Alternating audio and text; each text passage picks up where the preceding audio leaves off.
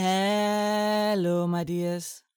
My name is Johanna, and I welcome you to the Johanna Draconis, the Deconstruction of CPTSD podcast. In this episode, we will talk about maintaining hope, even in the darkest times.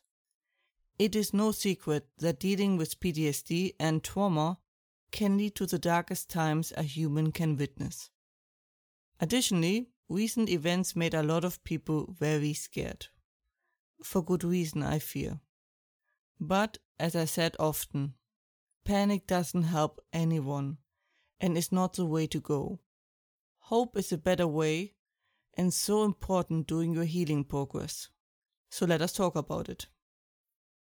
One of the questions I get asked most is How did you manage to survive that? While this is a good question with many possible layers and debates, the underlying question usually is How did you manage not to give up? Well, for one, I'm very stubborn. But stubbornness doesn't get you very far, as you just turn brittle and at one point you shatter. Hope is an essential part of that answer. Now, hope is once again a quite nebulous term with many interpretations and things woven into it. I am talking about the hope that when there is nothing left, you still keep going. When all is lost, that is when hope truly matters. It is easy to hope for things like a good mark when most of your life isn't in shambles.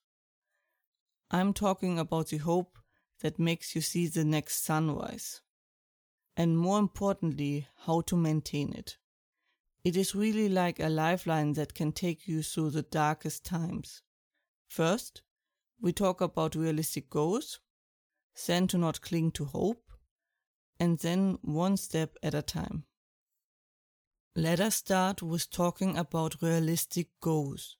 When we are surrounded by darkness, it is only natural to try to create this beacon of light in comparison. But sadly, this is often an illusion. And while that is helpful in that very moment, it will come back to bite you.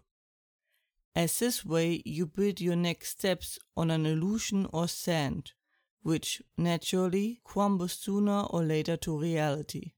I wish I could say you will ride into the sunset with a partner and towards a castle you deserve after all you went through. But that is not how the world works. I can say you will live a fulfilling and happy life without having to worry about triggers or the like. This statement won't crumble and cause distress if brought into conflict with reality. Each time this friction is caused, it can cause triggers, worsening of your state, and so on. So it is better to keep realistic and open goals like, I will get well again, or I will find a way, or it will pass. The how is usually formed along the way, in my experience, sometimes in very surprising ways. Which leads us to the second point that you shouldn't cling to hope.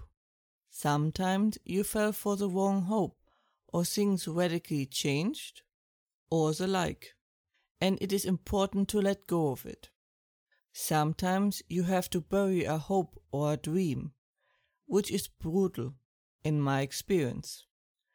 But if you don't do that, you will be buried alongside the hope you once had. It is easiest to let go of a hope if you have a new one available. In this case, I recommend taking a good look at the lost hope and see what is really important to you and what not. So you know what you can let go easily and what needs to take a new form. That also is often necessary if the situation changes, which is also why it is important not to cling to it. So you can recognize it in time and change things before they turn bad. It is unwise to force things to happen. That is why having more open goals and plans is usually better, because they adapt better to the situation and let things form naturally. And lastly, we get to the most crucial thing that we take things one step at a time.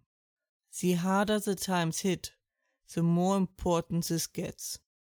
The bigger the storm of life is, the more important it is to lower your eyes to your immediately next steps. Do not focus on what could or could not be, just keep moving. And the more you reduce your world, the more you are able to do. Which means if you want to be able to move in the greatest storm, you have to minimize your world as much as you can. And opening it up more, the better you are in control of the situation. This might feel a bit like a loss or giving up, but it is mainly pragmatism. Remember that you don't have to figure out everything in this very moment. This is what an unhealthy brain tells you. You have to have it all figured out and know exactly what you are doing. Going in the right direction is more than enough. Sometimes moving forward will have to do, and sometimes holding on will have to do. And as long as you do that, so long hope will remain alive and be your lifeline out of this mess. That was it for today's episode. I hope you found it helpful. Hope you are safe and well. And, as always, if you have any questions or feedback and the like, please let me know at contact me at johannadraconis.com.